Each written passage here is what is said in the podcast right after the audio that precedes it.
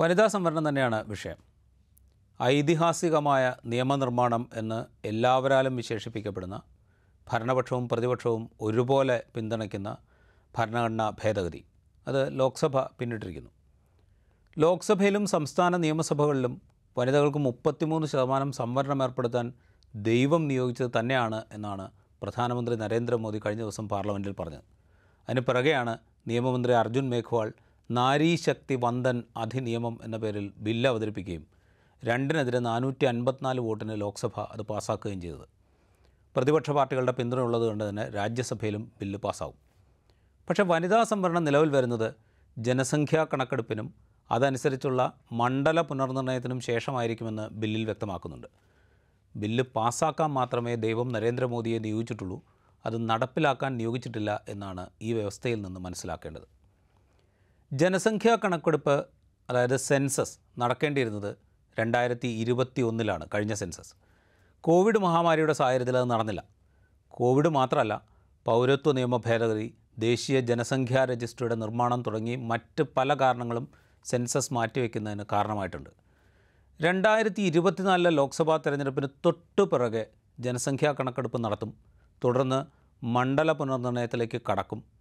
അതിനുശേഷം വനിതാ സംവരണ ഭേദ വനിതാ സംവരണം നടപ്പാക്കും എന്നാണ് ആഭ്യന്തരമന്ത്രി അമിത്ഷാ ലോക്സഭയിൽ പറഞ്ഞത്.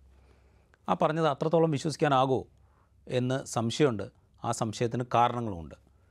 ആയിരത്തി തൊള്ളായിരത്തി എഴുപത്തി ഒന്നിലെ ജനസംഖ്യാ കണക്കെടുപ്പിനെ ആധാരമാക്കി മണ്ഡല പുനർനിർണയം പൂർത്തിയാക്കിയത് ആയിരത്തി തൊള്ളായിരത്തി എഴുപത്തി ആറിലാണ് പാർലമെന്റ് നിയമസഭാ സീറ്റുകളുടെ എണ്ണം ജനസംഖ്യയെ അധികരിച്ച് പുനർനിർണയിക്കുന്നതിനും സീറ്റുകളുടെ അതിരുകൾ മാറ്റിവരയ്ക്കുന്നതിനും ഇരുപത്തഞ്ച് വർഷത്തേക്ക് വിലക്കേർപ്പെടുത്തുന്ന ഭരണഘടനാ ഭേദഗതിയും ആ സമയത്ത് തന്നെ ഉണ്ടായി. അതായത് ആയിരത്തി തൊള്ളായിരത്തി എഴുപത്തി ആറിൽ.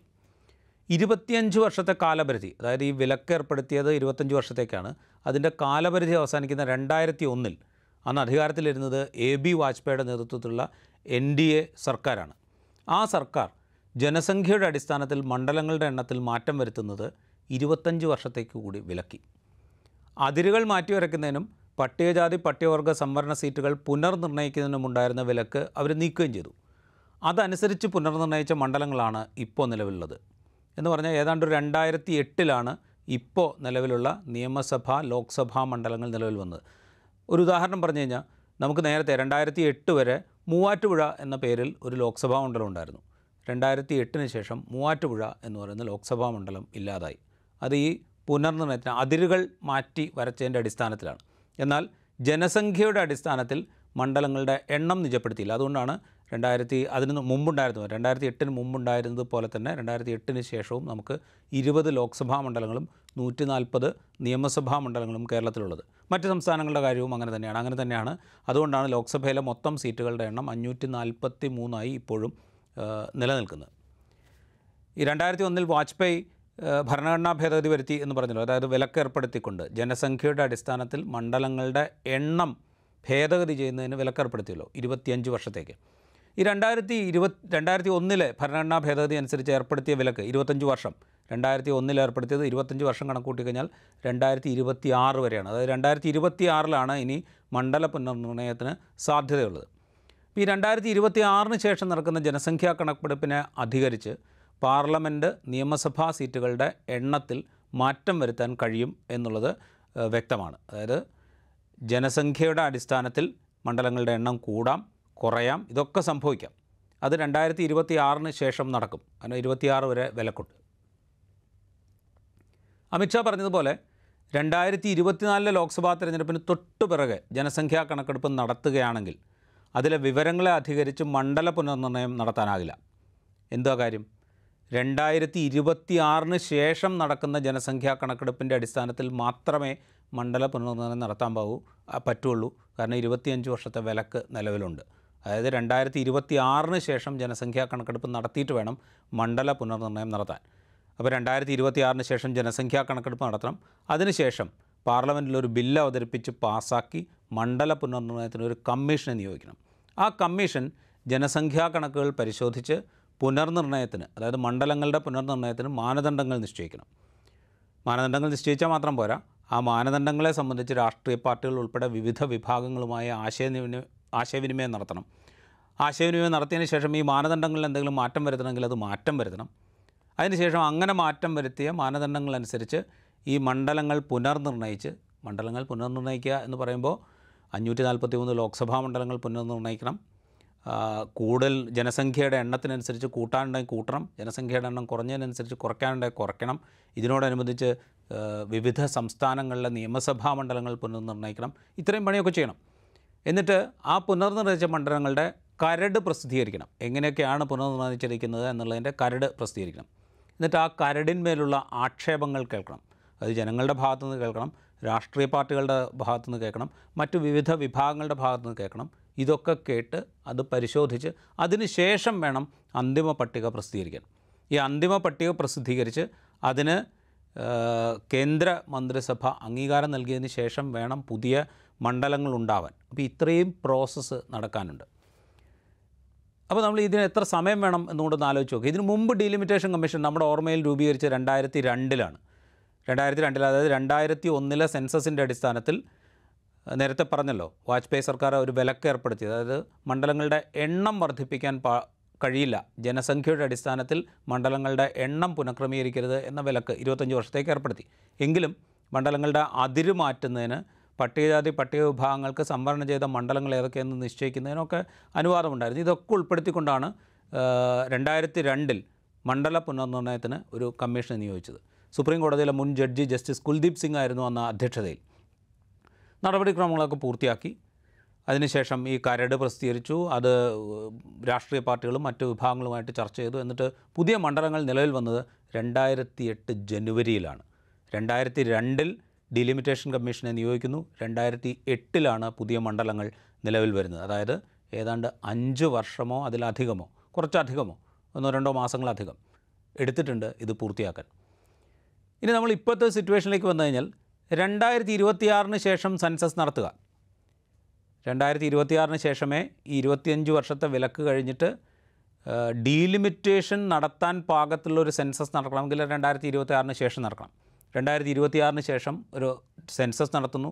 എന്നിട്ട് രണ്ടായിരത്തി ഇരുപത്തിയേഴിൽ തന്നെ ഡീലിമിറ്റേഷൻ കമ്മീഷൻ രൂപീകരിച്ചു എന്ന് വിചാരിക്കുക. അങ്ങനെ വിചാരിച്ചാൽ തന്നെ ചുരുങ്ങിയത് അഞ്ച് വർഷം എന്ന പഴയ കാലപരിധി നമ്മൾ എടുക്കുകയാണെങ്കിൽ രണ്ടായിരത്തി മുപ്പത്തിരണ്ടെങ്കിലും ആകും മണ്ഡലങ്ങളുടെ പുനർനിർണയം പൂർത്തിയാകാൻ. എണ്ണത്തിൽ മാറ്റം ഉണ്ടാവും എന്നുള്ളത് ഉറപ്പാണ്. കാരണം മാറ്റം ഉണ്ടാക്കാൻ വേണ്ടിയിട്ടാണ് അടുത്ത മണ്ഡല പുനർനിർണയം എന്ന് നേരത്തെ തന്നെ പറഞ്ഞിട്ടുണ്ട്. കൂടിയ ജനസംഖ്യയുടെ വർധന കണക്കാക്കിക്കൊണ്ട് ജനസംഖ്യാടിസ്ഥാനത്തിൽ മണ്ഡലങ്ങളുടെ എണ്ണം മാറും എന്നുള്ളത് ഡെഫിനറ്റാണ്. അങ്ങനെ മാറുമ്പോൾ ജനസംഖ്യ ഇത് വേറൊരു കാര്യം കൂടിയുണ്ട് എന്തുകൊണ്ടാണ് ഈ ജനസംഖ്യ അടിസ്ഥാനത്തിൽ മണ്ഡല പുനർനിർണയത്തിന് ഇരുപത്തഞ്ച് വർഷത്തേക്ക് ആയിരത്തി തൊള്ളായിരത്തി എഴുപത്തി ആറിലും പിന്നീട് രണ്ടായിരത്തൊന്നിലും വിലക്കേർപ്പെടുത്തിയതെന്ന് നമ്മൾ പരിശോധിക്കുമ്പോൾ ജനസംഖ്യാ നിയന്ത്രണം എന്നുള്ളത് കാര്യക്ഷമമായി നടപ്പാക്കാൻ സംസ്ഥാനങ്ങൾക്കൊരു സമയം കൊടുക്കാൻ വേണ്ടിയിട്ടാണ് ഈ ഈ സമയം കൊടുത്തത്. ഇരുപത്തഞ്ച് വർഷത്തെ വിലക്ക് രണ്ട് ഘട്ടങ്ങളിലായിട്ട് അമ്പത് വർഷത്തെ വിലക്ക് ഏർപ്പെടുത്തിയത്.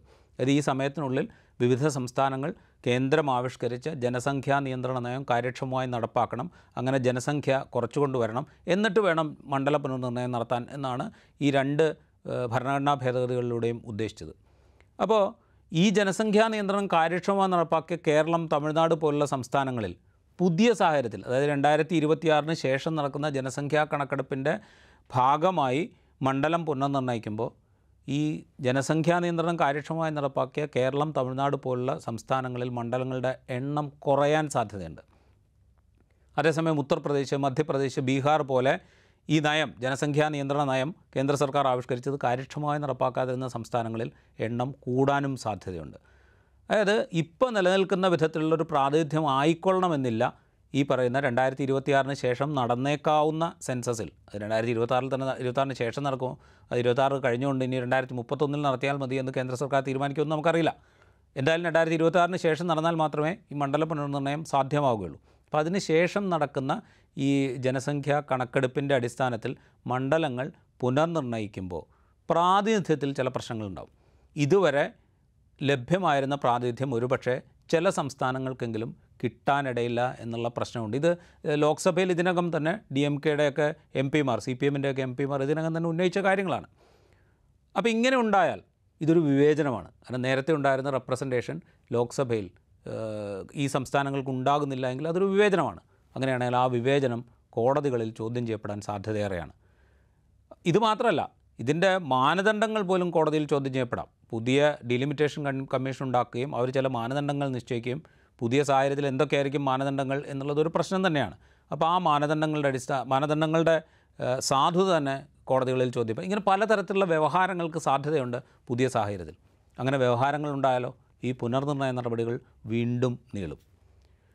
അപ്പോൾ ഈ വനിതാ സംവരണം നടപ്പാക്കാൻ പാകത്തിലുള്ള മണ്ഡല പുനർനിർണയം നടക്കണമെങ്കിൽ ഏറ്റവും ചുരുങ്ങിയത് രണ്ടായിരത്തി മുപ്പത്തിരണ്ട് വരെയെങ്കിലും കാത്തിരിക്കേണ്ടി വരും. ഏറ്റവും ചുരുങ്ങിയതാണ് പറയുന്നത്. കാരണം രണ്ടായിരത്തി ഇരുപത്തിയേഴിൽ സെൻസസ് പൂർത്തിയാക്കി ഡീലിമിറ്റേഷൻ കമ്മീഷൻ രൂപീകരിക്കാനുള്ള നിയമം കൊണ്ടുവന്ന് അതനുസരിച്ച് ഡീലിമിറ്റേഷൻ കമ്മീഷൻ രൂപീകരിച്ച് അതിന്റെ പ്രവർത്തനം രണ്ടായിരത്തി ഇരുപത്തിയേഴിൽ തുടങ്ങിയാൽ തന്നെ കഴിഞ്ഞ കാലത്തെ അനുഭവം വെച്ച് നോക്കുമ്പോൾ അഞ്ച് വർഷം വേണം. അങ്ങനെ എടുത്താൽ തന്നെ രണ്ടായിരത്തി മുപ്പത്തിരണ്ടിലെ ഇപ്പോൾ ഈ ബില്ലിൽ നിർദ്ദേശിച്ചിരിക്കുന്ന സംവരണം പ്രാബല്യത്തിലാകാൻ സാധ്യതയുള്ളൂ.